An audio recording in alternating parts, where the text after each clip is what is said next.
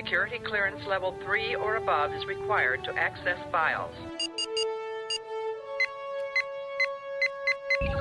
Command codes verified. Welcome back to GGR Pirate Radio.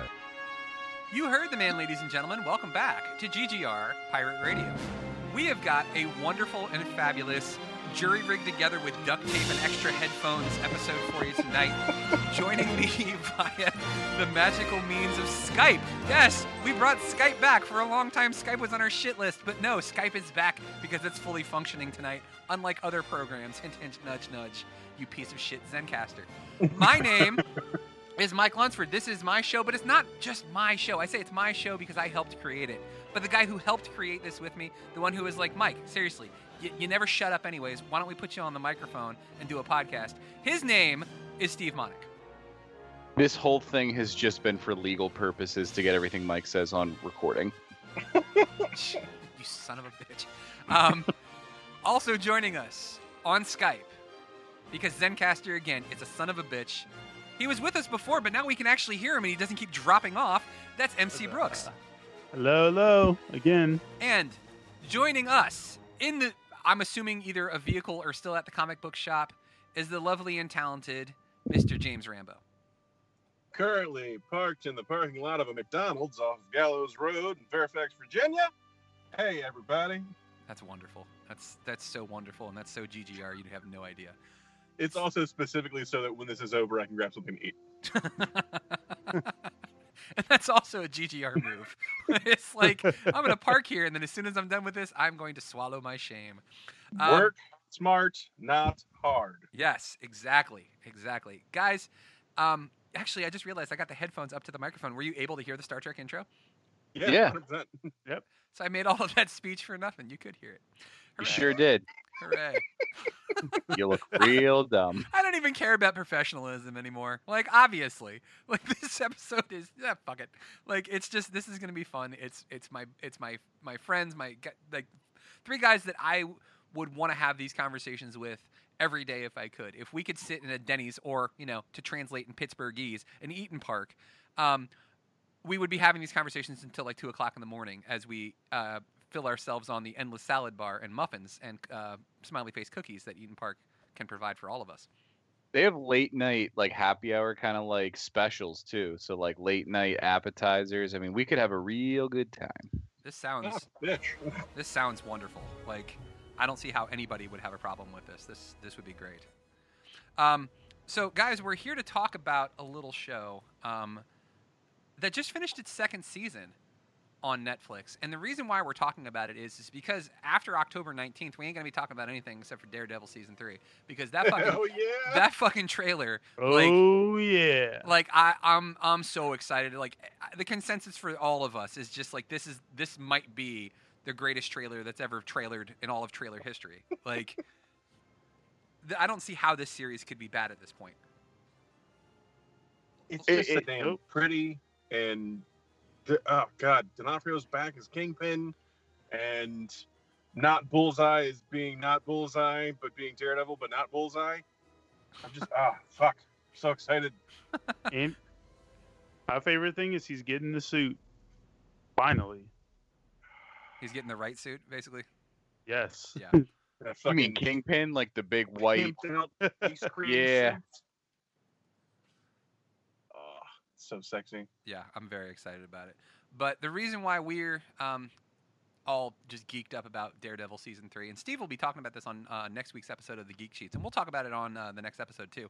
Um, but there's another Marvel show that came out in between um, Luke Cage, which we've talked about, and what we're going to see here in just about two weeks with uh, the next season of Daredevil, which is season three, and that was season two of a little show called Iron Fist, which I'm going to play. Um, and I called it, I incorrectly called it the theme song. It's not the theme song. The song is called I'm a Dragon. It's by a, a, a Passion Sway. And they used it for the trailer that they did. And honestly, I talked about trailers before, and like, I'm a sucker for a good trailer. Like, a good trailer does a lot for me. And maybe it shouldn't, because the trailer for Iron Fist was was pretty good, but the music was just so dope that I was like, I'm gonna love this show no matter what, and I pretty much did, even though it really wasn't that good. Um, this, I'm gonna actually skip to the part of this song. Like this song by itself, pretty good, right? But there's a part that is just like the dopest thing. Because just imagine like, like uh, as I call him in my article review of season two of uh, Iron Fist, uh, Trustafarian Napoleon Dynamite, uh, Danny Rand. Imagine Trustafarian Danny Rand kicking ass to this song when it hits this part right here.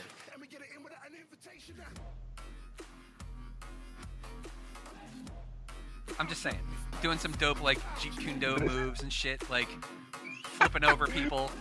So Charge- I don't know if the rest of you guys could tell. I couldn't hear that at all, and the No. fact that we couldn't, Oh, you guys can't hear it? the fact that we couldn't No. hear the intro, and Mike was so confident we wouldn't be able to. You'll be able to hear it in the podcast version. Oh, amazing. Just like Wonderful. everyone else. Yeah, exactly. You guys are supposed to play this up. We talked about this. Just That's pretend like you can hear it. Here, I'm gonna turn it up. Maybe you can hear this. A little bit.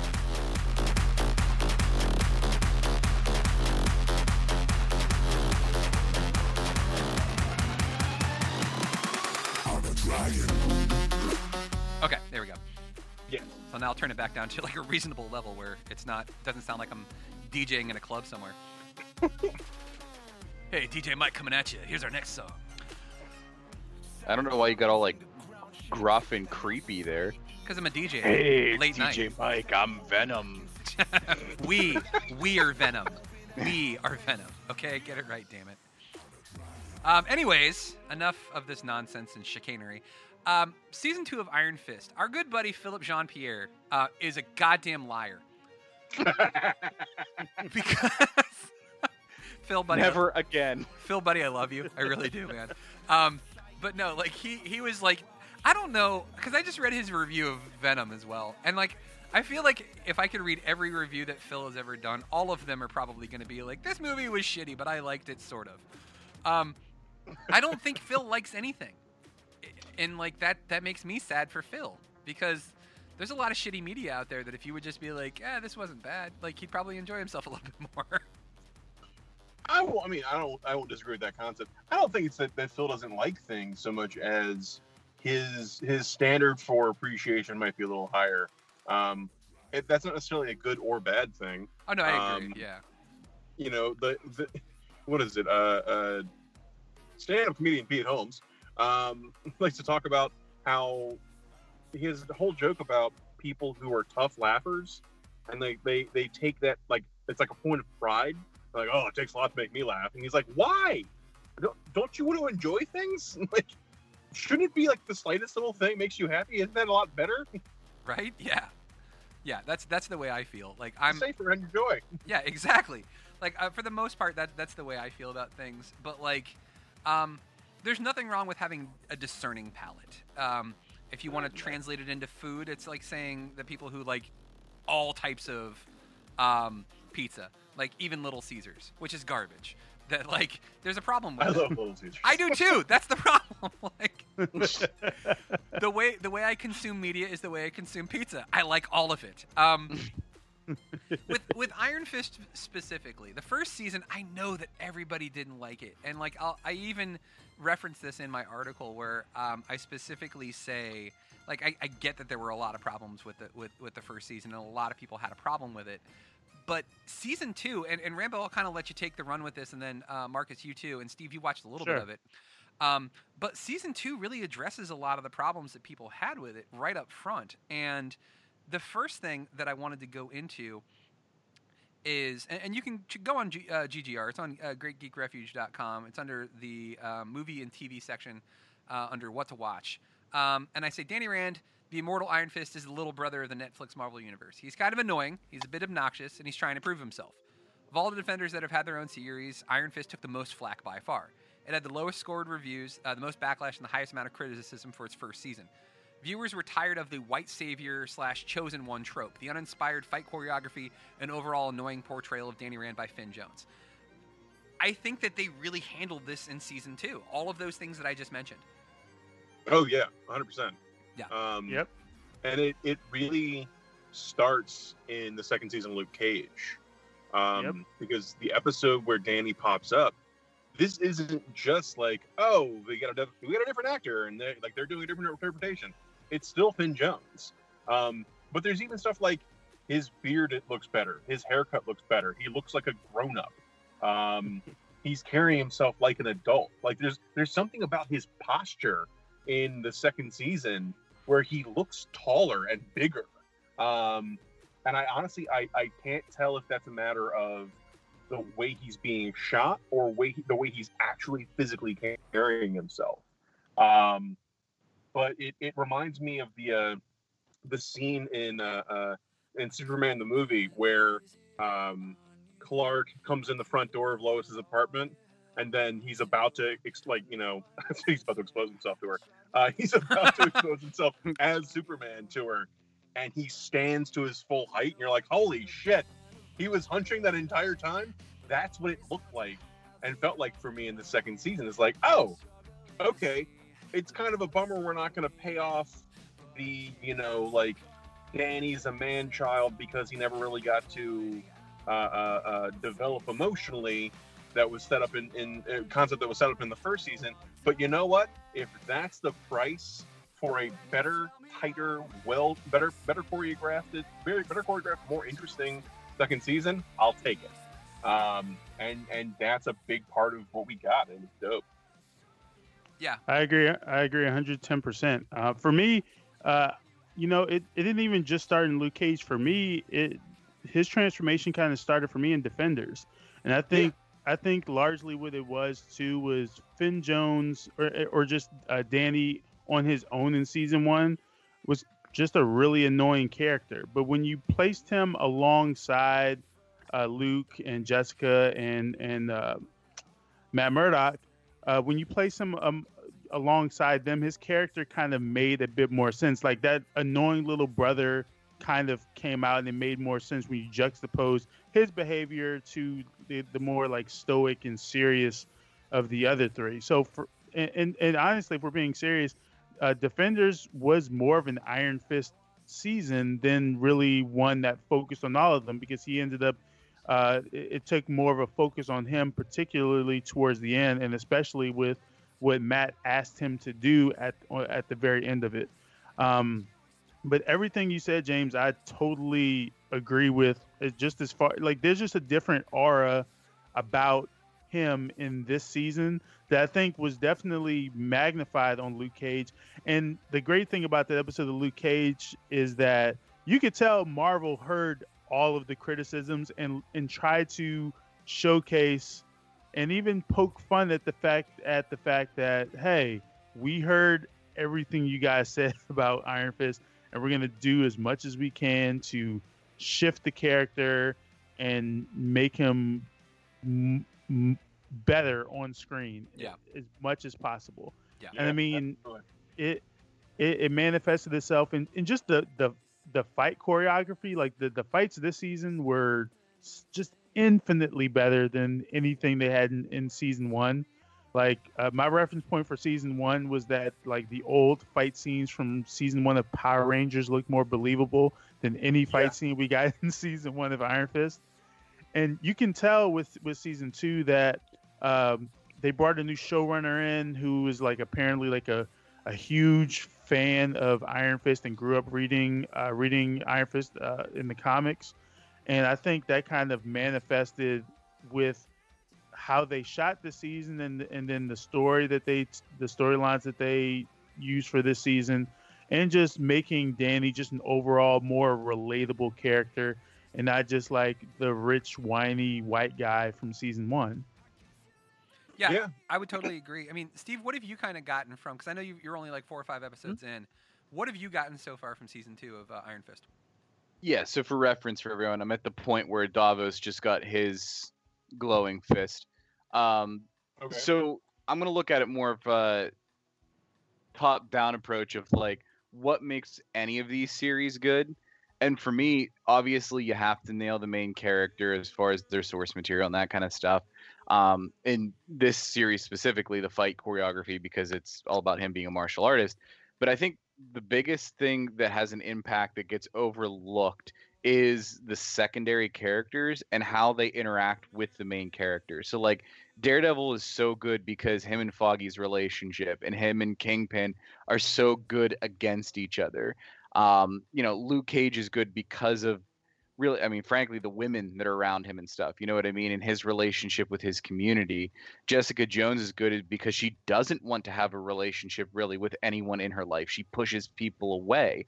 And so the various people that come into her life and how they kind of inject themselves and the only person that, that she's interested in is um what's her face Hellcat what what's her freaking name Oh, Trish. Oh, Pat- Patsy. Yeah. Sure, yeah Patty Oh, yeah, Patty sure. Oh, Walker yeah, um so with this season of Iron Fist you know really developing Ward and Joy like and just ha- really giving them deeper character motivation Davos is really really good as a villain so far and all that being said though from just the first four episodes holy crap is Alice Eve amazing in this Yeah. Absolutely. she is- Absolutely. so good at playing. I mean, she's essentially playing two different characters at the same time. And I mean, even just her body language when she's, you know, one, and, and I don't know how much we're giving away when we're talking about the show, you know, on this one, but like, you know, her body language is different. The tone in her voice is different. I mean, she just seems like a different person. Um, it, it's some of the best acting I've seen on any of these Netflix series. I agree, and and I always thought that that was a curious casting because I've seen her in other things, and none of the other things that she's been in w- was anything where she played like a villain role or an antagonist kind of role. So I thought the casting was really interesting just from that perspective because we hadn't seen that from her.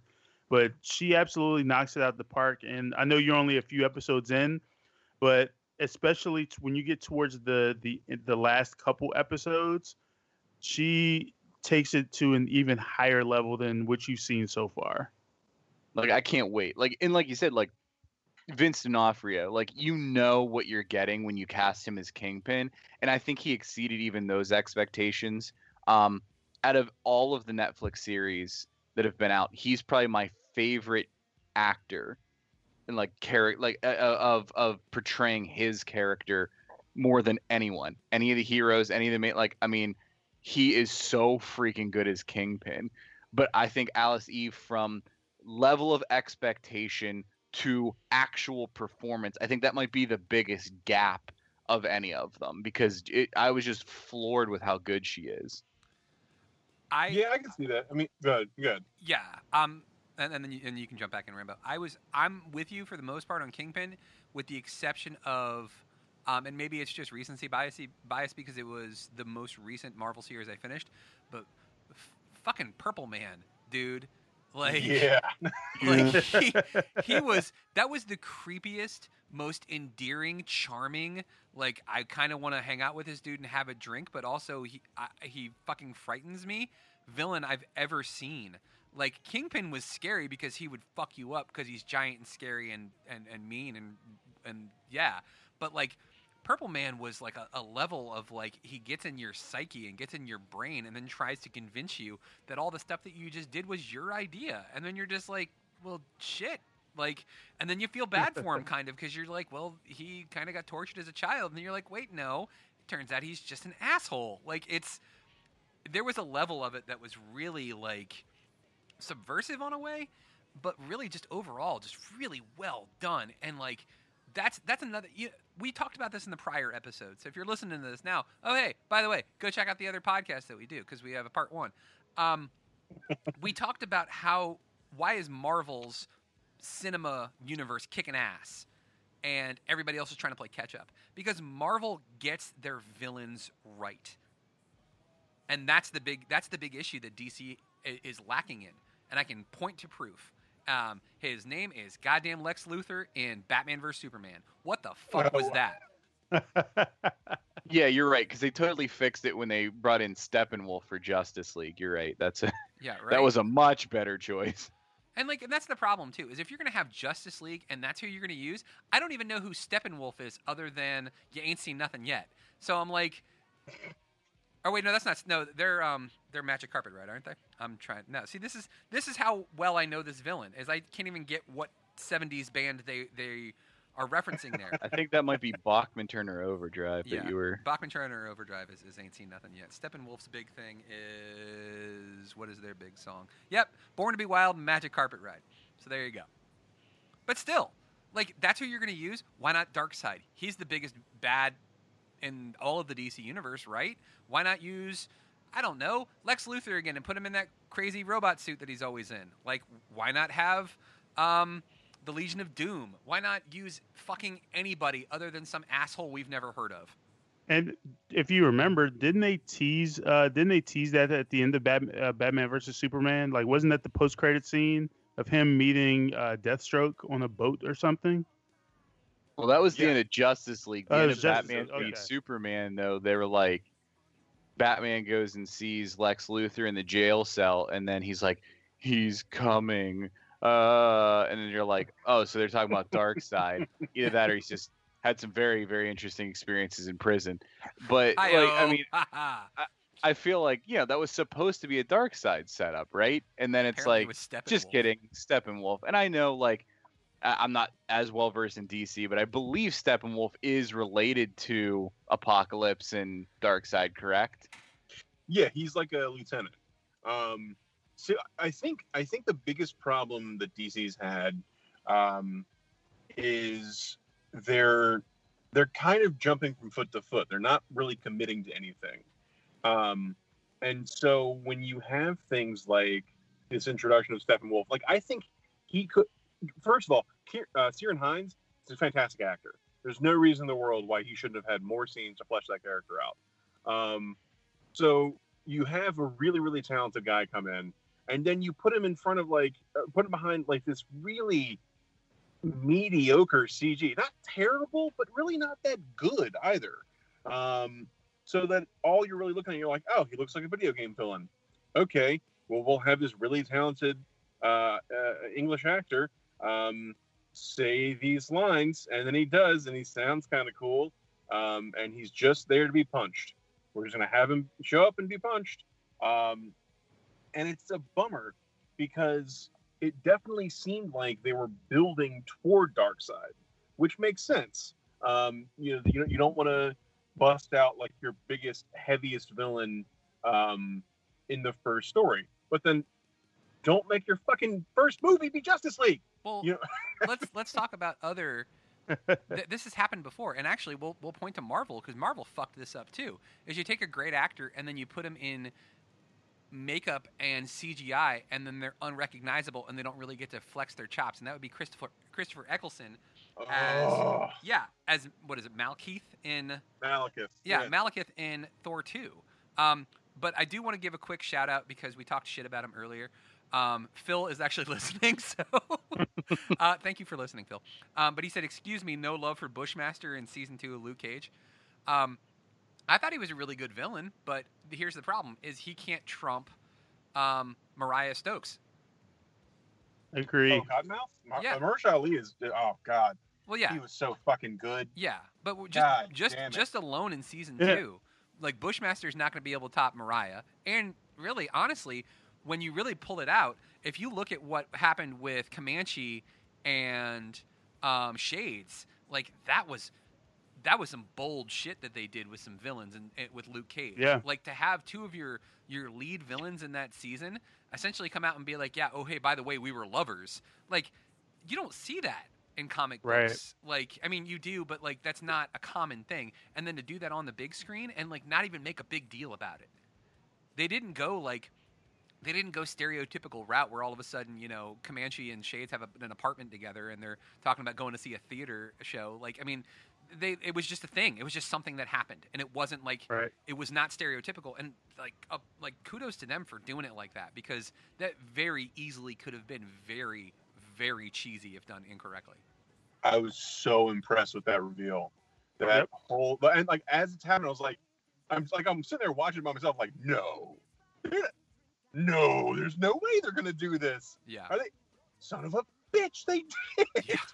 um, and it was you know really impressive, re- and incredibly well handled. I cannot remember the guy's name, the guy who plays Comanche, but my understanding is he's a um Uh, Thomas Jones. He's a former uh, running back in the NFL.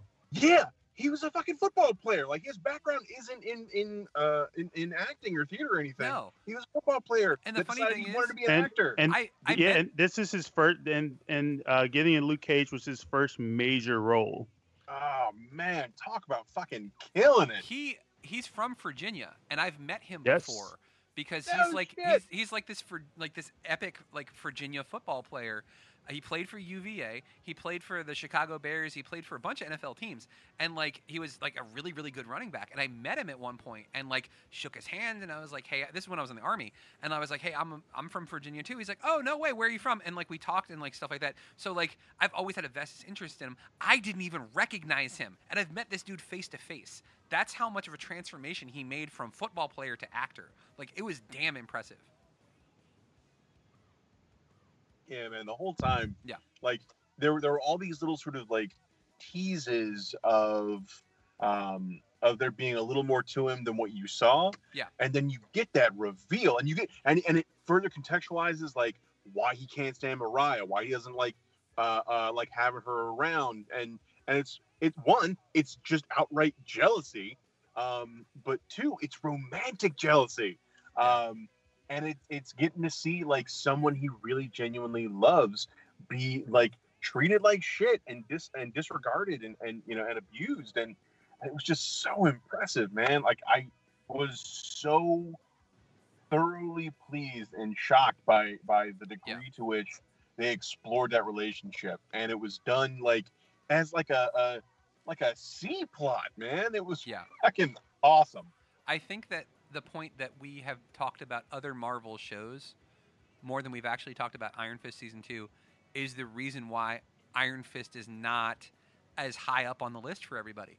Is Yep. it's almost impossible to compete with these other shows. And it's it's a good thing ultimately because all of them trying to step their game up makes all of the shows better. Yep. But like overall Iron Fist was way, way better. It's just not as good as Luke Cage. It's just not as good as Jessica Jones. It's just not as good as, as uh, Daredevil. And I mean, yeah, go ahead. I mean, it's, well, and what it is essentially is Iron Fist is playing catch up because all of those other shows had great first seasons, or at least uh, in in public opinion, they had great first seasons. Iron Fist is trying to play cleanup while also trying to build on top of uh, whatever they did in season one. So I think for that reason, like it, it's it, it's much easier for the other shows to to continue building and to kind of expand and and and grow people's interest in it. Whereas you know with Iron Fist, we're we're, we're you know basically putting band aids over bullet holes and trying to and and and trying to make something good out of what what's been like a not so great season one yeah, and a much improved season two, but compared to its contemporaries, it's like it's still trying to catch up to the greatness that we've seen in all of these other shows, Yeah. both with its characters, uh, it- with the heroes and the villains, and just in the story arcs that we've seen in the other shows as well. yeah, for sure. Yeah. And and like I think what what is interesting about it is, Marcus, you brought this up um, on an episode prior that Iron Fist season two has the greatest rebound of score from season one to season two ever. Uh, yeah, on Rotten Tomatoes. I wish I can't remember the number offhand, but yeah, it, it broke it broke the tomato meter for uh, the gap between the two as far as what season one was rated and the ratings for season two. god damn Yeah, it was. It was definitely like it went. It's going in the right direction. I don't think that it's it's quite there, but I will say this: it it hit on some things that like it hit on a level that like it affected me, and, and uh, for Iron Fist season two, it it upset like the childhood version of myself, and and I'll explain what I mean by that. So. The childhood version is the one that, like, whenever something bad happens to the superhero, like the little kid is like, no, no, no, no, that can't happen. No, you can't take that away from the superhero. No, you can't have the bad guys win. When Davos like takes the Iron Fist from Danny, I was like, I was fucked up. I was like, no, this is wrong. Wait, they're both gonna have the Iron Fist, right? Like he still has his yellow. No, he. Do- oh, this isn't cool. Like that really messed me up, man. And they had he had to have like reconstructive surgery on his leg. I was like, what? That like they really, really like took your hero. This is his show. He's the Iron Fist. And they were like, nope. And they just broke him in every possible way that they could. And like, it was almost like somebody who, whoever the showrunner is, and I, and I know who the showrunner is because I was talking about it in the article. Um, guy's name is M. Raven Metzner. Uh, he did Yeah. Heroes Reborn, Sleepy Hollow, Falling Skies season four. It's like M. Raven Metzner fucking hates Iron Fist, and he was just like, like, dude, you piss me off so much. You make me so mad. Your show is so shitty, and I'm just gonna ruin your life. Um, either that or he really, really, really likes him a lot, and like is putting him through all of these trials and tribulations to make him stronger. Because, um, and, and Steve, I'm not gonna ruin. I know you're, I know you're not a big spoiler person, so like, Yeah, say say whatever you need Okay. to say. I'm not that worried about it. Okay. Um, what they end up doing with him, the fact that we get to see Colleen as the Iron Fist, that Yeah. that's that's a bold damn move. Like, Yep. And you know what I think that is too? I think that's also playing on the strength of the supporting characters in. Iron Fist because people really loved Colleen even though, even if they did not really care for Danny or any of the other characters. So I think that is I think that also plays a role too. And, and to be honest, I think that played a role all throughout uh, season two because you got to see Colleen take a bigger role in the show, even though she's technically a supporting character. Uh, you got to see Misty Knight come come over from Luke Cage and get involved and was a pretty integral part of the story uh, once she uh, once she comes in for the rest of the show too. And so you kind of see uh, one, you get to see their relationship kind of continue to grow between Colleen and Misty, and you get to see it like it, it kind of it, it gets it gets its own screen time and it get I think Marvel with with this season was trying to play on that because Colleen is an interesting character who deserves screen time and people didn't really care for Danny or who they cast as Danny that much. So it was kind of smart for them to, you know, play with who the people really do want to see. yeah. I think that another thing that really is worth pointing out with Iron Fist season two is that they realized that people had an issue with Finn Jones as the Iron Fist, um, as Danny Rand. And like you said, we, we saw improvement in the Defenders. We saw improvement when he was in his limited episode of uh, Luke Cage. But like, they really leaned on everybody else in season two. Like, much more time with Ward, much more time with um, why can't I remember her name right now? Um, Joy. thank Joy. you Sure. Yeah, much more time with Joy, much more time with Davos, which um, Phil makes a really good point. He says Davos was a better Iron Fist. He actually had two fists as opposed to Danny's one. Um, so True. I think I think that that was a good point. And like honestly, too, this is why I thought season two was much better because there were certain aspects of the story that sucked me into it. Because I'm watching Davos do his thing where he's just like, "No, you need to destroy evil," and he's just he's fucking everybody up. And I was like, maybe he should have been the Iron Fist. And then there's that scene with the Chinese restaurant owner, Oh. Oh. and he kills that dude, and I'm like, nah, nah, Davos, you done fucked up, man. Like it was, it was like you, you went too far. You letting the power go to your head. You were right not to have it. And then like when him and Danny are fighting, and Danny basically is like, the reason that your dad didn't do anything about this is because he knew you shouldn't have the Iron Fist. And like I just wish, yeah. I wish he would have called him like a name, like you bitch or something like that, like just to give it some emphasis. But like, yeah, You, you little doo doo head, yeah, exactly, because that's what he would have said. Yeah. because he's squeaky Big, clean. Stupid jerk. jerk stupid. I hate you. Poop mouth. I really think that like if somebody could do a mashup where we had some Napoleon Dynamite um, dialogue over top of Danny, just like looking confused all the time, like he does, that that would be gold. Like some, somebody needs to get to work on this. Internet, make this happen. Um, o- overall, though, like it's, I, I really enjoy watching Iron Fist. I, I, I, and I know I know that it's not as good as the other ones, but there's something about this story that I really enjoy. And like, they managed to give the, the fist to Colleen, and I'm like, all right, this is kind of cool. And then all of a sudden, she's got a goddamn katana lightsaber, and I was like, that's pretty badass. Apparently, you can make it go with weapons. And then Danny shows up, and I don't even know where the hell they were when it was him and uh, why can I? God, I'm losing names tonight. I'm sorry. Ward. Thank Ward. you. Him and Ward. him and Ward are often whatever you- uh, Asian country, like at a bar, and they're just having their like adventures and shit. And they mention uh, Orson Rand, and I'm like, oh, or Orson Randall. Um, I was like, wait, we have another Iron Fist mention here. This is going to be interesting. And then Danny pulls out those pistols. I was like, this is this is going to be interesting. And then apparently he can wield those with the f- power of the Iron Fist. So he still does have the fist. So it's th- there's I, I'm I'm sure they're going to explain this, but after seeing that, I was all in. I was like, I'm I'm, I'm in for season three. I'm I'm totally going to watch this. I'm not giving up on the show. So there's um in in Batman vs Superman, there's that scene where shows up in a portal, and he's talking to Bruce Wayne. He's like, you know, I, I, I honestly I can't even remember what the dialogue is, but he realizes like, oh no, I I came back, I went back too far. Like this isn't this isn't the right place. You don't know what's going on yet.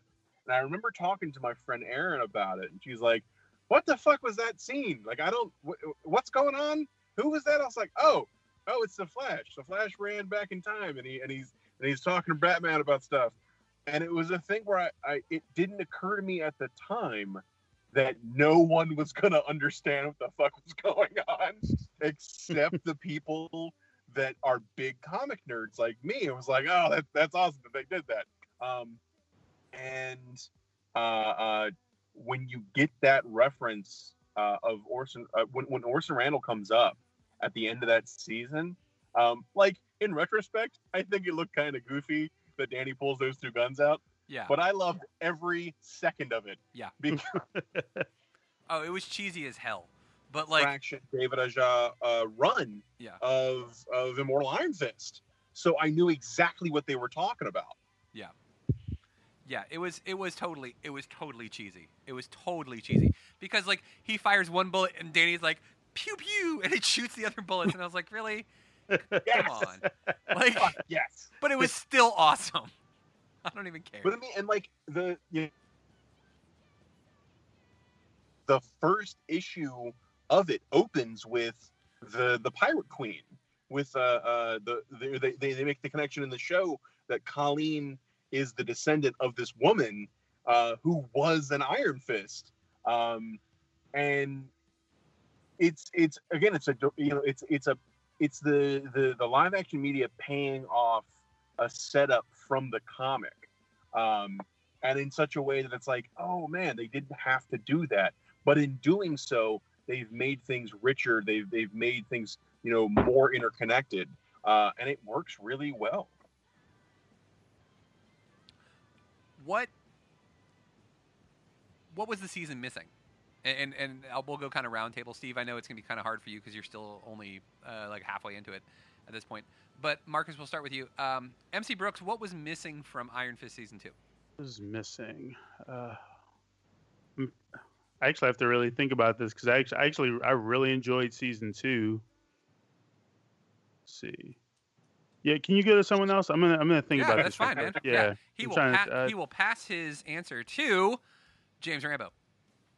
Um, there's there's one thing. I mean, there's one thing that like the nerd in me really wanted, which was I wanted them to find a way to make the costume work.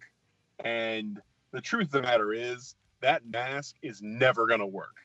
Uh, in much the same way that Wolverine's mask, in reality, it looks fucking dumb. Yeah, Um, Iron Ma- Iron Fist mask, the half mask, just does not work. And I was really pleased with the sort of workaround that they came up with, where Danny has the um, the sort of like ninja face mask that he like, or scarf that he uses to cover up the bottom half of his Yeah. uh, face, so that you get sort of like an implied inverted like yeah. So we we took like the half towel, and instead of putting it on him, we took it off of him. So because everything else is covered up, it's like a, it's, it's like a photo negative thing. Um, I thought that was pretty cool, but I wish they had been able to really make that that costume work. Um, but in ter- but in terms of like a practical story, really pissed me off and really disappointed me about that first season is there are all these great little concepts that are introduced and vaguely developed and then never fit, never really paid off. Yeah. And one of them was, you know, Danny as man child, Danny as you know, and that's not meant as a pejorative, but like literally as a man who is still a, emotionally a child, um, because he didn't get the time to to or or or the benefit of someone helping him to develop and, and deal with his emotions properly. You know, one of my favorite scenes in the first season is when Colleen's like, "Oh yeah, you you taught kung fu. You know, you learn you learn kung fu. I'm sure you could teach them too." And he's like, "Yeah, sure, I could teach them." And he starts acting like a teacher from Kunlun, and he starts acting like a total dick, and he's being really mean and you know, it's funny in the moment, but it's also really sad and, and kind of scary because this is the degree 12 to 15 years. So when you set up this idea that, you know, oh, Danny's so uh, whiny, and, and like you guys keep saying, like the, the little brother idea, um, it's not like an accident. It's not a coincidence that he's the the the the least emotionally developed. It's literally because he hasn't been able to. You know, Matt Murdock, for all the tragedy he's dealt, moved past things in his life, um, just to a certain degree, uh, uh, using his abilities and and uh, and becoming Daredevil to help um, deal with those things.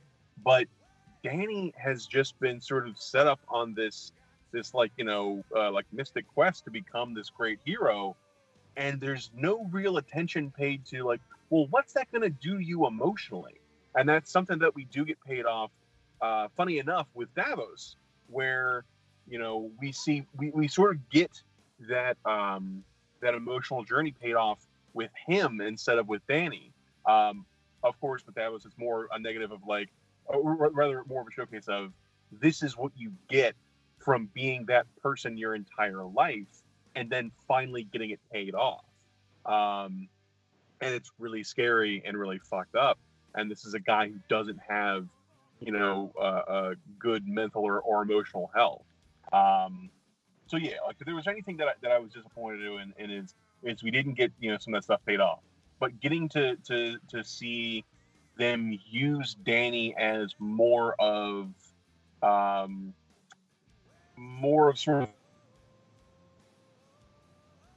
um, both like you know as a hero, but also as um, a character that that uh, can act as um, I don't know like uh, like an emotional booster for other people. Like getting getting to the, the, the choice to have Colleen step in um, and having having it be Danny's idea is a really smart one uh, and a really savvy one too, um, because not only do they handle the idea of um, okay, we're going to address the fact that we cast a blonde-haired, blue-eyed white guy as this as this you know this great Asian savior, um, and not only are we going to address it, we're going to have him be replaced by an Asian woman because fuck you. Uh, and I right. thought that was really great. yeah. I Um, was really pleased with that. I overall, uh, I mean, every I- I'm with you on everything you, you said for sure, Rambo. Um, I was what what I feel the show is missing still, and I think they're going to get it in season three. Is we don't know why Danny actually wanted to be the Iron Fist, other than the fact that that's what he was told.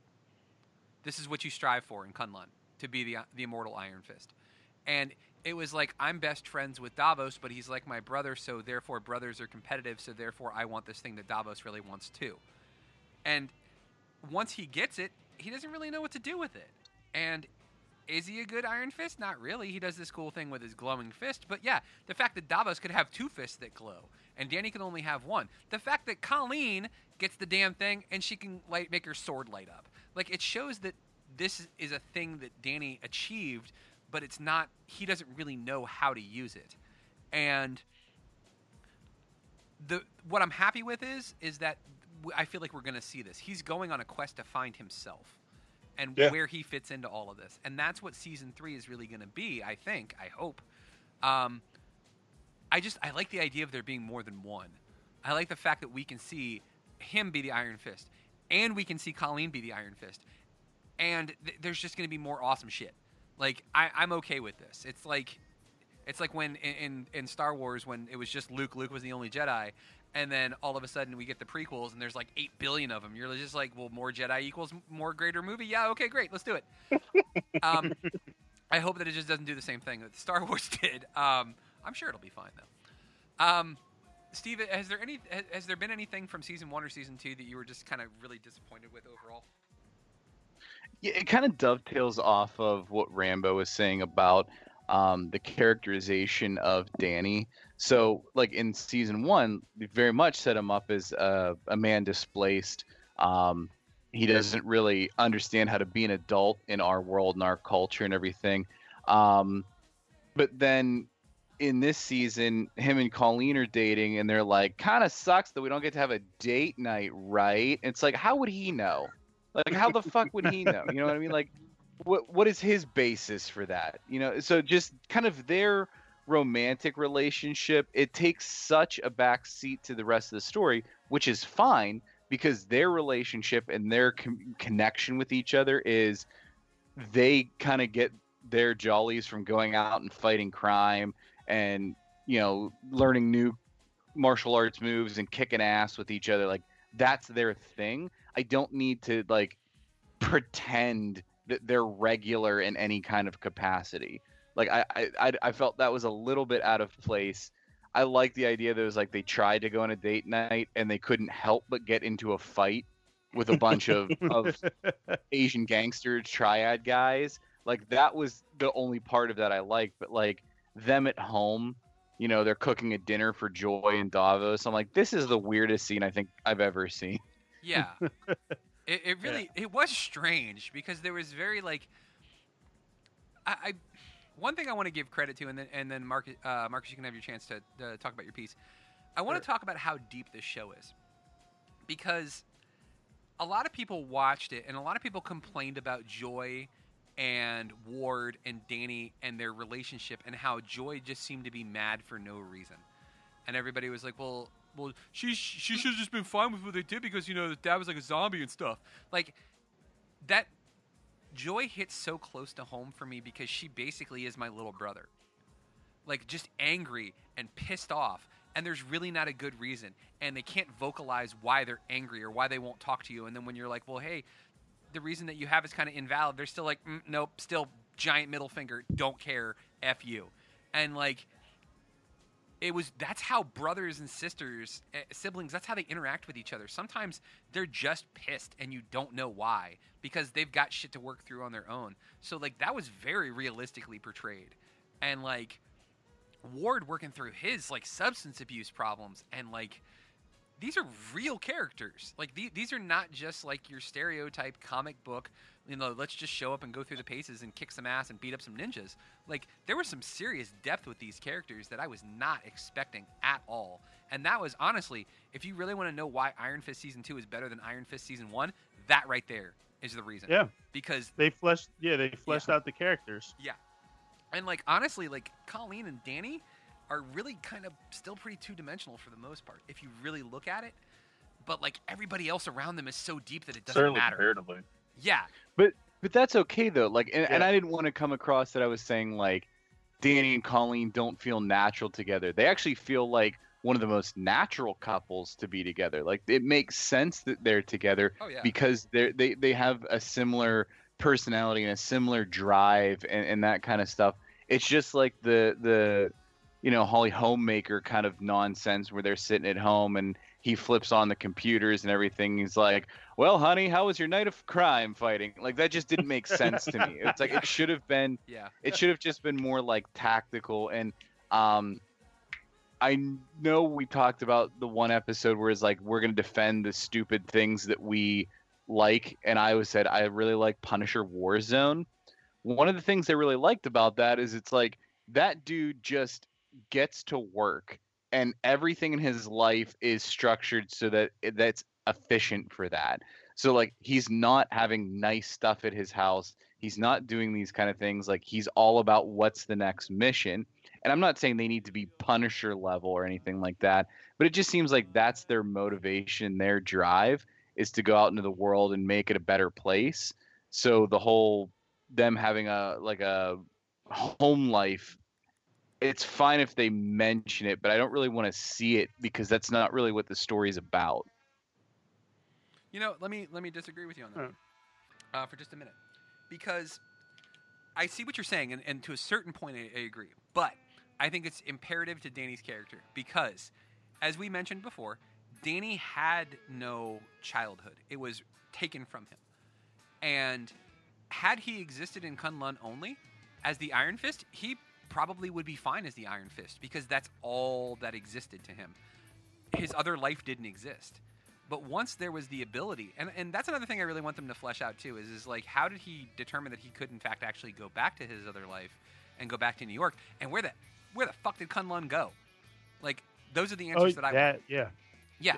Um, but like he's now back in New York. He's now back to this life that he that he had, but he's also still the Iron Fist. It's this like fight of culture and fight of his two lives that he's had in his life. And he just wants a little normalcy. He wants to have a girlfriend. He wants to live in, live in an apartment with his girlfriend and have a regular normal life. But that's not going to happen because you have a glowing fist and you're like the best kung fu martial artist on the face of the planet. So you don't get to have a normal life. And he doesn't understand that because he still is, like Rambo said, he still is a man child. Because he didn't have anybody explain to them, this is how you deal with stuff. This is how you deal with emotions. This is how you grow up. This is how you deal with things. He was taught, here's how you kick ass. And that's pretty much it.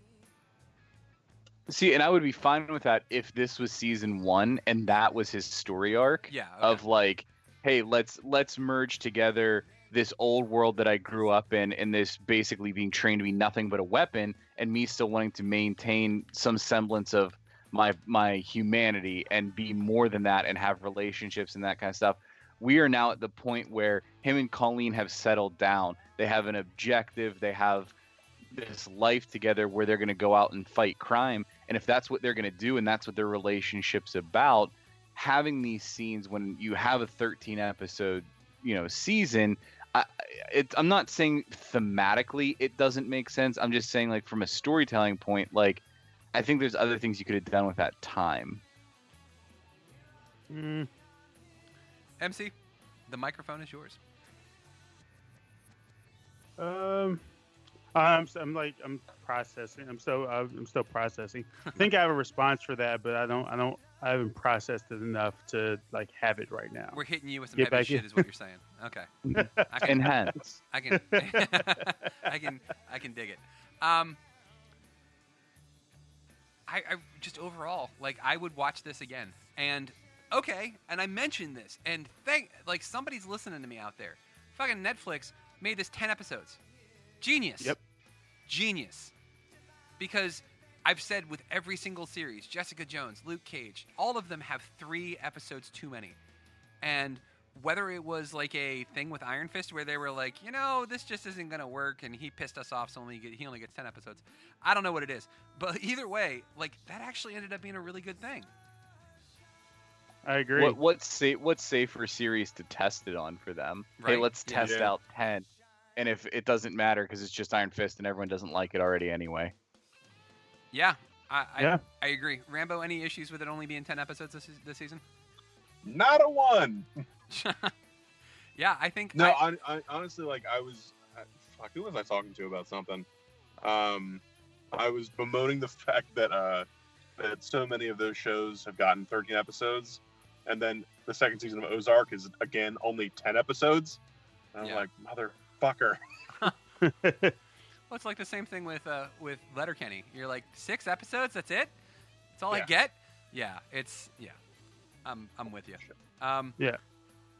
But overall, like it's it, it was like you said, it, it was it was a safe bet for them to try it out on, and it worked. And honestly, they should do it with the rest of the shows too, because going forward, if you only do ten episodes, like it just it makes them much leaner, and it means that you got to get the good story in there, and you don't have to have a filler episode that makes really no effect or impact on the whole story as uh, as it goes. I agree. Having not watched the whole thing, do they cross over with any other of the series? You get some you get some Misty Knight. Misty Knight shows Yep. up. Um, I was She's there for a while. yeah, she yeah she's already showed up in one of the episodes. Yeah. That's that's all though. There's no like oh no, she's in a few. Jessica Jones pops in or She's anything in. like she's that. in the rest of the season except for I think episode eight. I think she's not in, but she's in every other episode for the rest of the season. Yeah, she has a pretty big impact too, and she actually says something that ties it together with Luke Cage, which I was just gonna say that. Yeah. yeah, Yeah. Um, what do you guys think about that? Like, what do oh, you I love that. what do you think? What do we think is going to happen next with with Luke slash Iron Fist slash Misty? Like, are are we going to see Colleen come down there with her her Iron Fist imbued uh, katana and kick Luke's ass? Like, or, or are we going to just? I, I'm uh, super curious about it. Okay, so it's it's actually really interesting that you mentioned that because I just remembered something that that uh, Mike Colter said at his panel at Comic Con last week because um, when he was accepting fan questions, that was actually one of the things that came up. Like people were asking him, like, "Hey, like, what are you looking forward to for season three? Like, what are some things you want to try to do with Luke Cage going forward?" And I don't remember the exact question, but one of the answers he gave seemed to imply that after like this next season of Luke Cage, that there may be some talk of maybe doing some shuffling around with certain characters and maybe doing something a bit different, whereas it may not be a straight, you know, Luke Cage series, but it may be him and Danny or or some of the other characters interacting Oh, together Shit.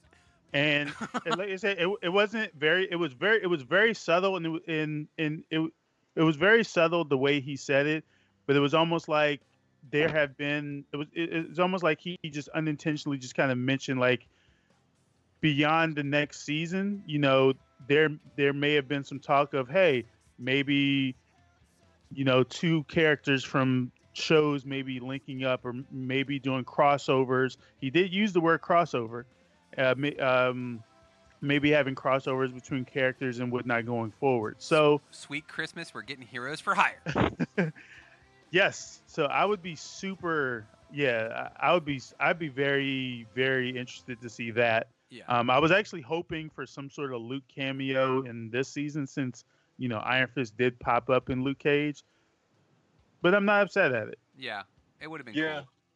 cool. I, I'm I'm glad because I, I, as much as I would have loved to see that, I feel like Misty coming in really serves the story, and having Luke pop up would only serve to be.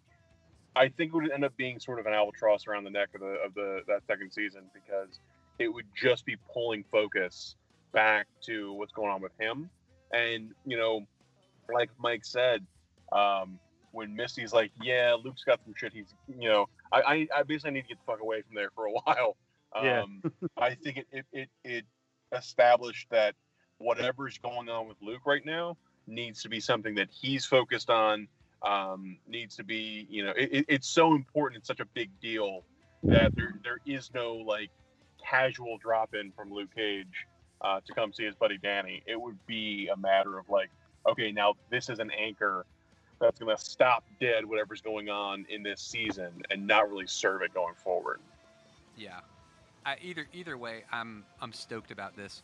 Um, I think that what I want to do here, guys, is uh, James Rambo. You have your own segment, um, sir, because you brought up something that I absolutely love. And let me bring the trumpets up for you. Because it's very important that we have this for you. Because, Mr. Rambo, you have said on multiple occasions that it's important for all of us to not watch shitty media. Don't watch shitty media.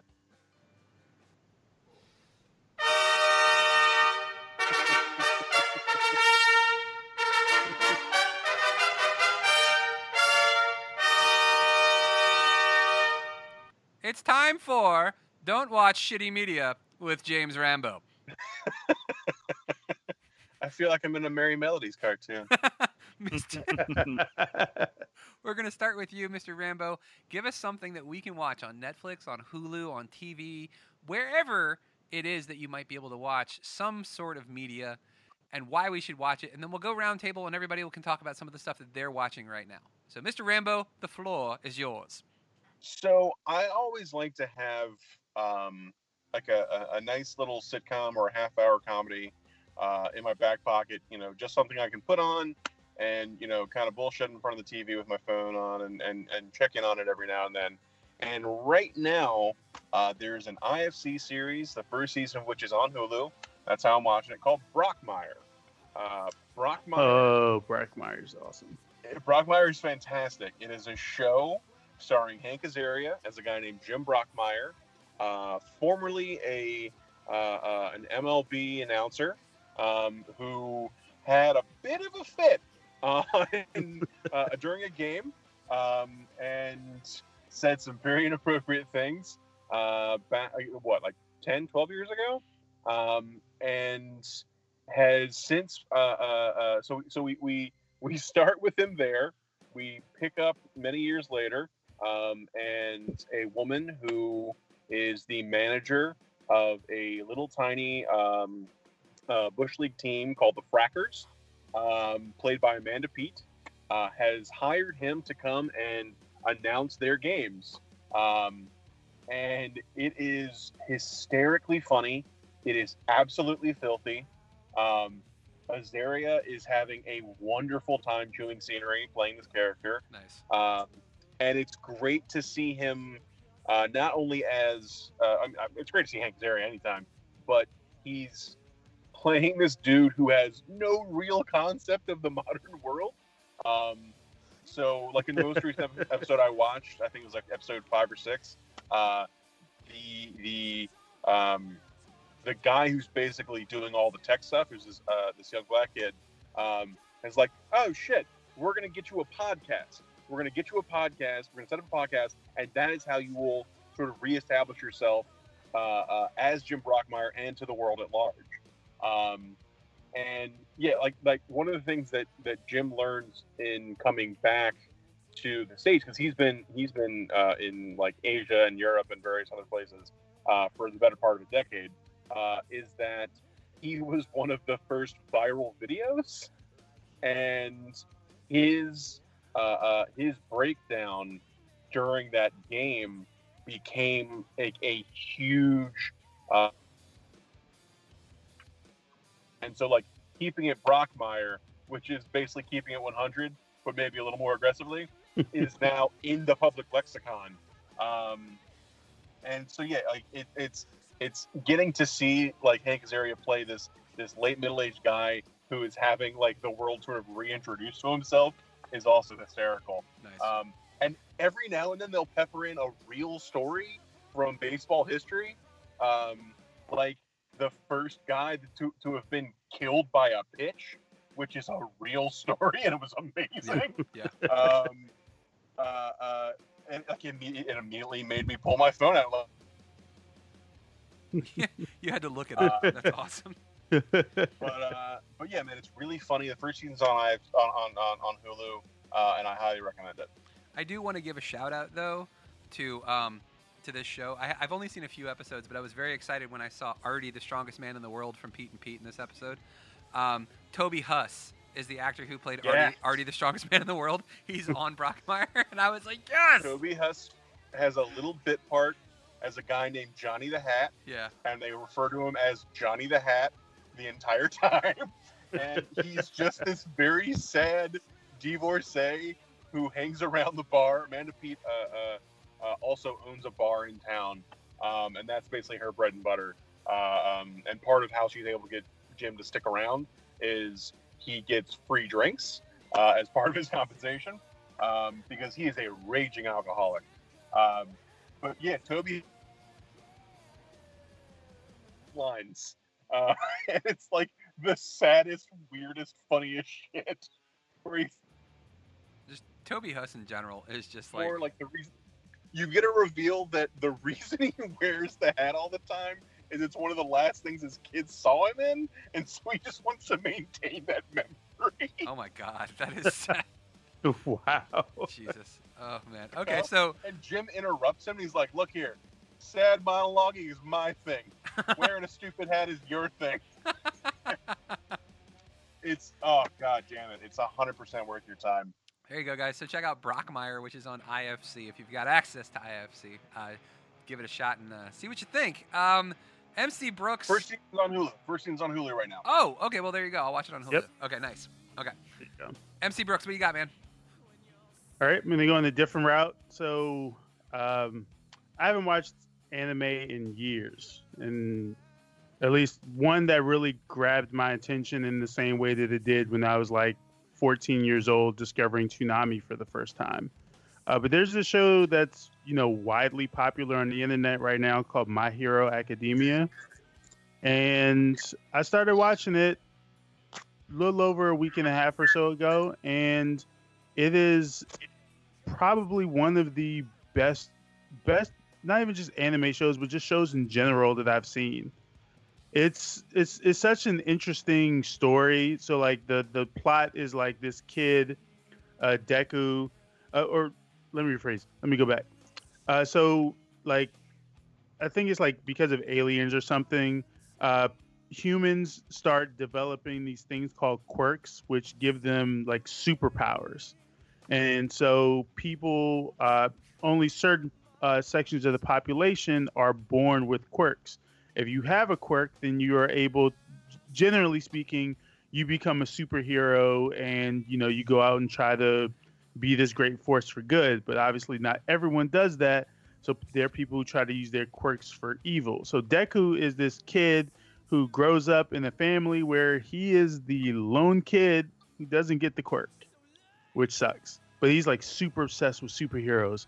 So he goes around like following all of these like all putting himself in danger in these dangerous situations just to be close to all of these really cool uh superheroes with all these different abilities and whatnot.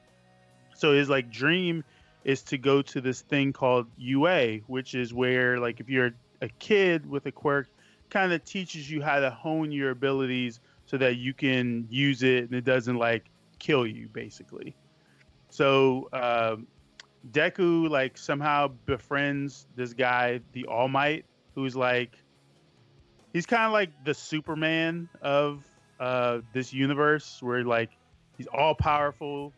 And then deku finds out like oh all might actually doesn't have a quirk. He was just given some ability from like some sorcerer or something like that. And so All Might bestows it upon him, and now he like is going through the process of learning how to become a hero. But like because his abilities are not natural to him, like he has issues that affect him that ultimately don't affect other heroes as well. And so um, I'm not I'm not super far into season one, but I'm only couple, I'm a couple episodes in. We just got introduced to, I think they're called the League of Villains or something. I know original name, right? um, the League of Villains who who show up, and um, it's just a real it's just a it's a really interesting show. I think Deku it, Deku is just an interesting character because he's he's someone who like lacks confidence, and then you kind of see him over the, as the show progresses start to kind of gain that confidence, even though he's also aware of the fact that hey, my abilities are actually fraudulent by comparison, but no one else knows that. It's a really awesome show, so I highly recommend it. And where can we check this out? Also on Hulu, they have Also subs on and Hulu, dubs. Nice, nice. Okay. Steve Monick, what are you watching right now, bud?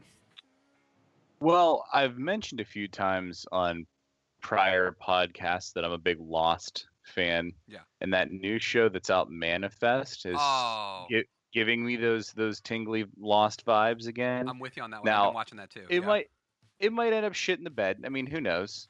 You know, like it, it, it's. I think I don't want to say it's easy, but I, I don't think it's as difficult for a show to start with an awesome hook as it is for it to execute the the full swing of the show. And right now, this one has a very very interesting hook. Yeah. And watching it with my wife, where it's this plane takes off. As far as the passengers are concerned, they hit some turbulence and then they land. No, no big deal. But for everyone else, it's five years later. So they take off in 2013. They land in 2018.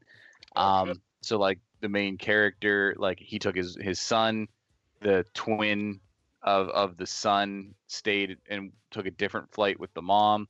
And and so like it's all becoming the repercussions of that. So like the twins are different ages now. Like the mom apparently has been having a relationship with someone else and it's like all the natural stuff when you think you know these people have been dead for five years.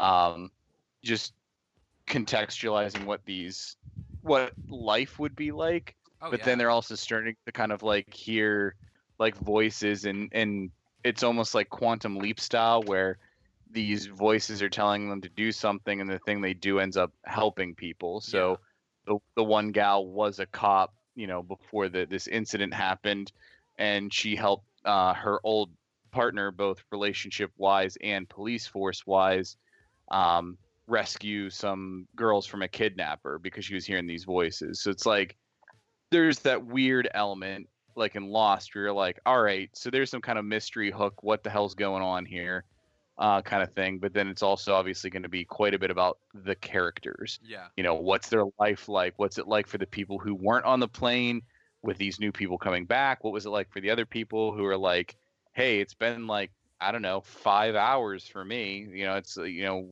why it's weird that everything seems so different what what the hell's an ipad you know that like ipad mini or whatever you know i don't i don't fucking know but like you know, what like whatever the technology technology's different um you know just the was the one thing? Oh yeah, it's like Derek Jeter retired. That was one of the little jokes they made because the guy was a Yankees fan. Yeah, Um, yeah the little you know. Yeah. Yeah, like little stuff like that. So that's interesting to kind of put yourself in the shoes of either side of it. Of wow, I thought this person was dead and they they've come back to me, but for them it's like they hit the pause button. And then it's also kind of like, wow, what would it be like to just show up and all of a sudden time is fast forwarded five years? Um, so that's good in addition to the mystery. So if you're into those kind of shows, this one's starting off strong. Whether or not it holds, that's the hardest thing for a show like this to do. That's a TBD, but so far it's so good. And because it's a new show, you can watch it on Hulu. Yeah. I've I, I'm I'm with you, Steve. That was actually one of the ones I was going to mention too. Is I'm really enjoying um, that show so far, and excuse me, one of the things that I've said in recent episodes is I've, I've become much more comfortable being myself, and I've always been an emotional person. This show hits me in the feels every friggin' episode because like the first episode. Uh, and if you guys are gonna watch it, I'm sorry, spoilers. But like, there's an, there's a scene where they come back, and obviously if there's a five year gap, there's going to be something that changed where like some loved one has passed away, right? Like it just makes Oh no! Right? Oh yeah. yeah, Uh. and that hit me right in the gut. And like my wife looked over me and she's like, "You crying?" And I was like, "Yeah, maybe. It's a little, it's kind of sad. Like, it's yeah, It I'm not made of stone. yeah, yeah, Oh, exactly. The delivery the dad gave on that, Oh my god. like where he was like, you know, she, well, she got sick, and uh, Oh, dude. yeah, you know, like he, he was just like he was he didn't he didn't quite have the words, Oh, and it, they were just like the the important ones just kind of stumbled out. It was like, oh. yeah. Well, and even before that, And it dude, like whenever so like when wait too, because it Yeah. just leaves it to us to really think about. exactly. Yeah, well, and then and then like the daughter's response, she's like, "What are you talking about? I was just running on the beach with her like two days ago. You know, because for them, It was no time has really days, but passed. It's been five years. Yeah. it's like Oh. her mom had had time to get like whatever sort of terminal disease that she and went through the whole Oh yeah. thing. And and when that scene happened, I'm glad you brought that up, Mike, because I I turned to my wife and I was like, you know, I wonder would it be easier or harder if you had a loved one that was going to pass away, and you had the choice. Would you want to be on that plane or not? Like, 'cause it's like, all right, Yes, Yes. so they have six, they have six months left. Oh. Would you want those six months with them, or would hmm. you want to just let them go and not go through watching them like fall apart? Like, give- what's Let me answer what? that What would for you. you rather? I would rather be there because I'll give you a perfect example. I was deployed and a close friend passed away. And there was no closure. And it's like they're not dead. It's like they I just haven't seen them in a really long time. But I know they're dead. Does that make sense? Yeah. Yeah, Like Yeah. I, I, I would need that. Because it sucks, yeah, that they're dead, but you um I'm trying to remember what it might have been South Park, and it sounds awful, but South Park's not normally what you go to for for poignant things. But like at one point, like Butters is dating this girl. Well, he thinks he's dating this girl um, that works at like the the little girl version of Hooters, but they call it Raisins because they're fucked up Yeah. on South Park. Is her name Mercedes? I think so. Yeah. They're all like car names, like Yeah. Porsche and Mercedes and stuff. Yeah, he thinks he's dating her, and it turns out it was all just a scam because that's what they do. Oh, honey, sweetie, that that's just what they do. And Butters is all broken up about it, and the goth kids are just like all right, so you can join us now, Butters. He's like, no, man. He's like, part of being alive is hurting too. Like, you need the good, but you need the bad too. Like, it, it's part of what makes you alive. He's like, because eventually you'll get over it, and it's just something you have to do. And like, I'll be damned if Butters wasn't dead on. You know, like that. That's that's part of it. You need that. You you need that hurt. Like it's, yeah. And and like this this show really hits that because like at one point the one girl is looking on Facebook and she finds a memorial Facebook page to herself of all the Oh, that's fucking surreal. yeah Yeah, it was like her. It was like her Wow. wall, and she was looking Yeah. at like on her birthday every year. Like her friend would post stuff oh, like yeah. "Still missing you," like oh yeah pictures of her putting flowers on her grave or whatever. Oh yeah, yeah. It, it was some it was some shit, man. And this this show's really good um, so far. And I'm not going to give the spoiler away, but something happens in that end of the second episode, Steven. You know what I'm talking about. But I was like, oh shit, this just got real. Like, you know what I'm talking about, right? Oh yeah, Yeah, like that was yeah. Just check it out, guys. The first two episodes are on Hulu, uh, so definitely check it out. Um, as far as what I'm watching, I'm going in a different direction. Everybody, for the most part, has been going with um, dramas and action and stuff. Well, no, because uh, yeah, okay, you know what? Fuck it. I'm going with comedy too, kind of like Rambo did. Um, two shows. They're both on Fox, but they're both uh, watchable on Hulu. The first one is called Rel.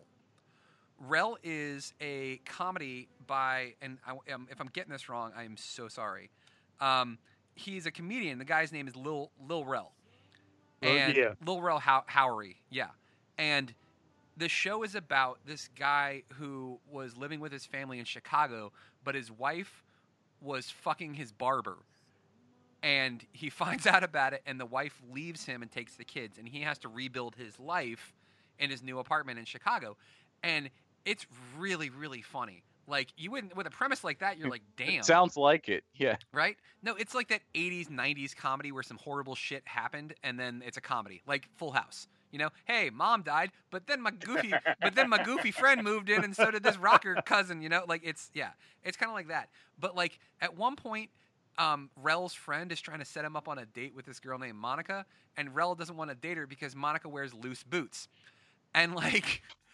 He's like loose. She's like loose boots. He's like, yeah. Have you seen how much uh, space is between her boots and her ankle? She's she's asking for a broken ankle, right? So like, and it's just funny, and you're laughing. You're like, haha, that's it's so superficial that he wouldn't date her, right? And then like later in the episode, like she actually breaks both of her ankles because of her loose boots. like, it's it's really really funny, but like. One of the things that I love about Fox, and Fox has just kind of shied away from this for a while, but they're going back to their roots a little bit. When they would do things like that show Roc or In Living Color, Oh, they're fuck. going back Ah, to yes. these these these black comedies that are that are African American based, that are written by African Americans, that are like about the community, but also too they tackle hard hitting shit too. In the second episode, there's um, he need, he's trying to do his laundry right, and the funny thing is he's he's in Chicago right, so he's wearing a Bulls jersey, but instead of it being spelled right, it's spelled with a Z. And instead of uh, Pippen on the back, it says Scotty, and like everybody is ragging on him. And the fact that Sinbad is his dad in this show just makes it that much better. And like they're ragging on him. He's like, "Where the hell would you get a Bulls jersey that spelled it with a Z and not even a real name, Scotty on the back, like your best friends or something?" Like it's it's really funny. He's trying to do his laundry, but th- a gang that lives in the building is having a meeting in the laundry room and they won't let him in, right? And he finally like gets up the nerve to go in there, right? And the the uh, gang is just roasting him. They're like, "Oh, your wife is fucking the barber. Oh, ha ha ha, left you and your and your kids took you too because you ain't a man." And he stands up to him, and he's just like, "Look, he's like." Do what you got to do. If you're gonna shoot me, shoot me. If you're gonna kill me, kill me. But like, look at what you're doing to your lives, man. He's like, you can make a positive impact in this world, and all you're doing is is, is ruining people's lives. You're killing kids and and wives and and families just because you have some vendetta against somebody. And like, he's like he's like you're you are what gives all African Americans a bad name. He's like by doing your stuff because you think you got to do it. And I, I'm just sitting there watching this. I was like, I thought this was supposed to be a comedy. Damn, this is some hard hitting shit. And like, it's just a really well done series thus far, and I've really enjoyed it. And I I can't wait to see what else they're gonna do with this. Because I love when a comedy can do both comedy, but some real hard hitting shit too. I Uh, agree. yeah, the the second show is not even close to hard hitting shit. Not even a little bit. It's called The Cool Kids. And The Cool Kids is David Alan Grier, Martin Mull, Vicki Lawrence, um, they're they're living in a retirement uh, community, and it's produced by Charlie Day. What? Yes, he's the head writer. He's the producer for this show. Like this show is so goddamn funny. Like the premise is uh, three friends at a retirement center um, have their comfortable existence rattled by a, new a newcomer. The newcomer is Vicki Lawrence because they had a male friend who passed away, and she just goes and sits at their table. And they're all like old and crotchety, and they're like, "Ah, we don't want you around here." But it's so fucking funny because they're so dirty and raw, and like it's it's just really really good. And the fact that you have Charlie Day involved in this show and he plays like the handyman too. So like he's involved in this show too. It's just it's a really really good old school like it's it's almost like an updated version of the golden girls but it's got a more uh, diverse cast basically. It's it's really really good stuff. You guys should definitely check that one out too Yeah, I might drop in on that one. That one sounds right up my alley. yeah Ever since ever since Mr. Mom, I'm a Martin Mull guy.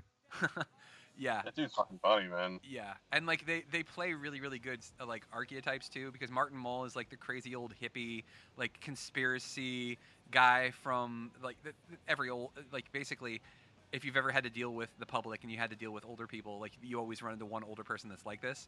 Um, David Alan Grier is just like he's he's basically a, a black stereotype, but he's he's David Alan Grier, so it's okay. So it's like you're kind of like eh, this is a little bit offensive, but you're like, eh, it's all right. It's David Alan Grier. He can get away with it. Oh, it. it's just Dag. Yeah, exactly. Um, and I can't remember the other actor's name. I'm trying to remember his name right now. But if you saw him immediately, you would recognize him. He's been in a little bit of everything. Um, he's he's shorter. He plays um, a gay guy on this show, and I'm trying to remember his name. I'm looking him up right now on IMDb. Um, and if I could find it, here we go. The guy's name is Leslie Jordan, and Yes. he's he's shorter. Uh, yeah, he's only four foot eleven, right? But like, if you saw this guy, you'd immediately recognize him. Got a deep Southern accent. Like he's oh yes. yeah, he's been in everything. He's been in The Help. He's been in Will and Grace. Um, he was on. I'm I'm looking for what else uh, he's been in. Uh, let's see. Uh, apparently, he was on American Horror Story.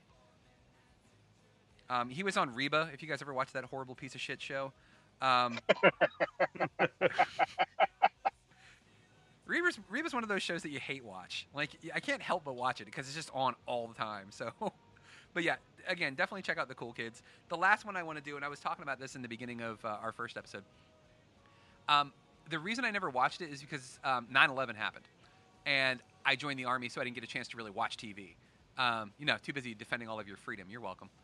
yeah, Um, thanks, buddy. yeah, no problem. Thank you. I appreciate that. I wasn't like reaching for the compliment or anything. Um, but um, uh, Star Trek Enterprise. I never watched it. I, I never watched a single episode of that show, and I was flipping through Netflix and I was like, "Eh, I need something to fall asleep to, so I'll watch this. And every and I know everybody hated it, and I know it's very much maligned, but like I'm not hating it so far. It's all right maybe it'll get better or worse as it goes on. I don't know, but I'm I'm enjoying it so far. I think I'm like five episodes in, so it, it's kind of cool though. And I was telling the, the guys earlier that like there's scenes that really like things that you took for granted with Star Trek. Like they just always understood Klingons, right? Because there's Yeah. a translator or whatever. But like you got to think, how could they translate it if they've never talked to anybody that's spoken Klingon before? So like the first episode when they run into a Klingon and there's this big angry dude with jagged teeth like screaming shit at them, and they're just like, "What the hell are you saying?"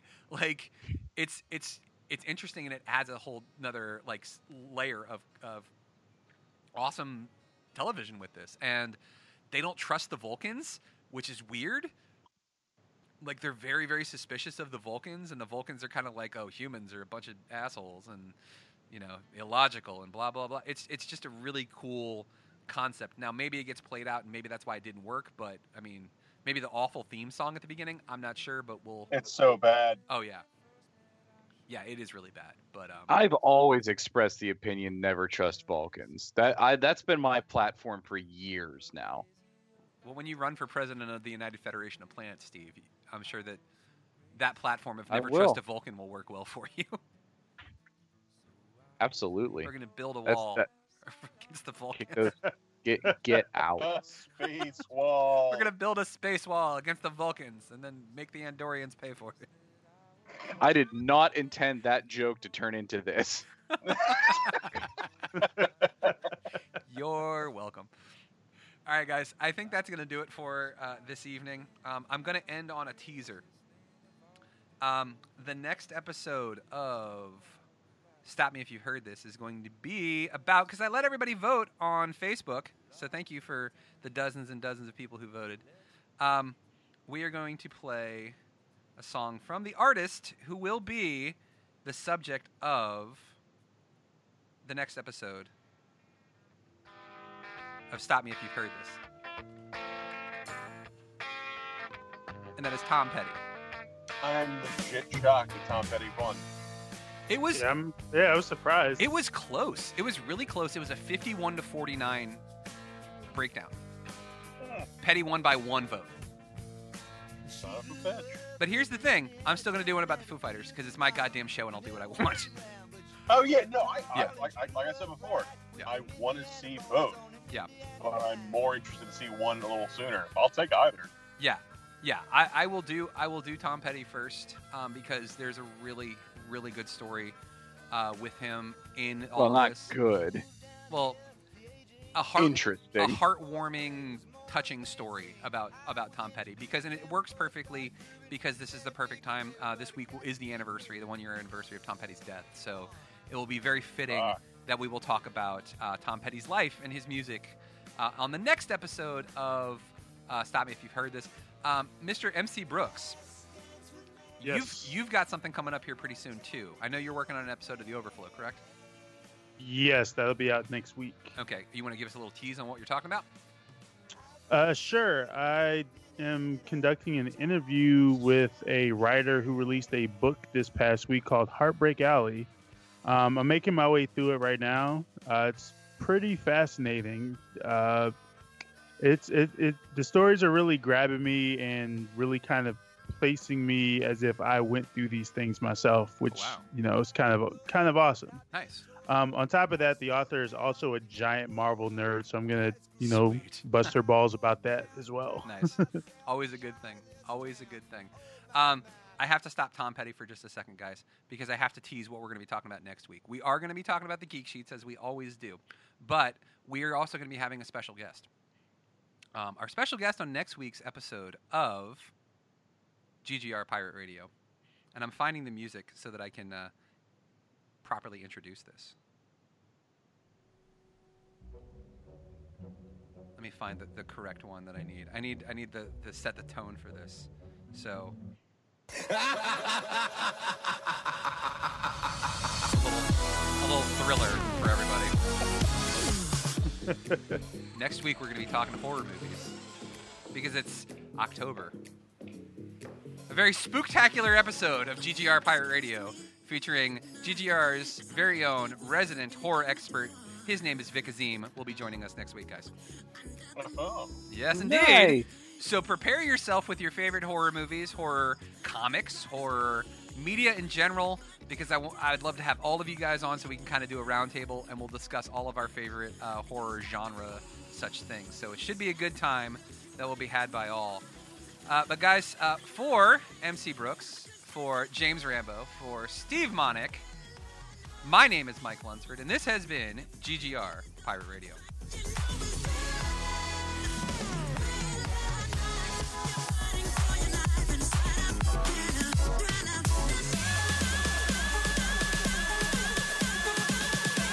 This has been Pirate Radio Network Production Juice Bags. yeah, boy.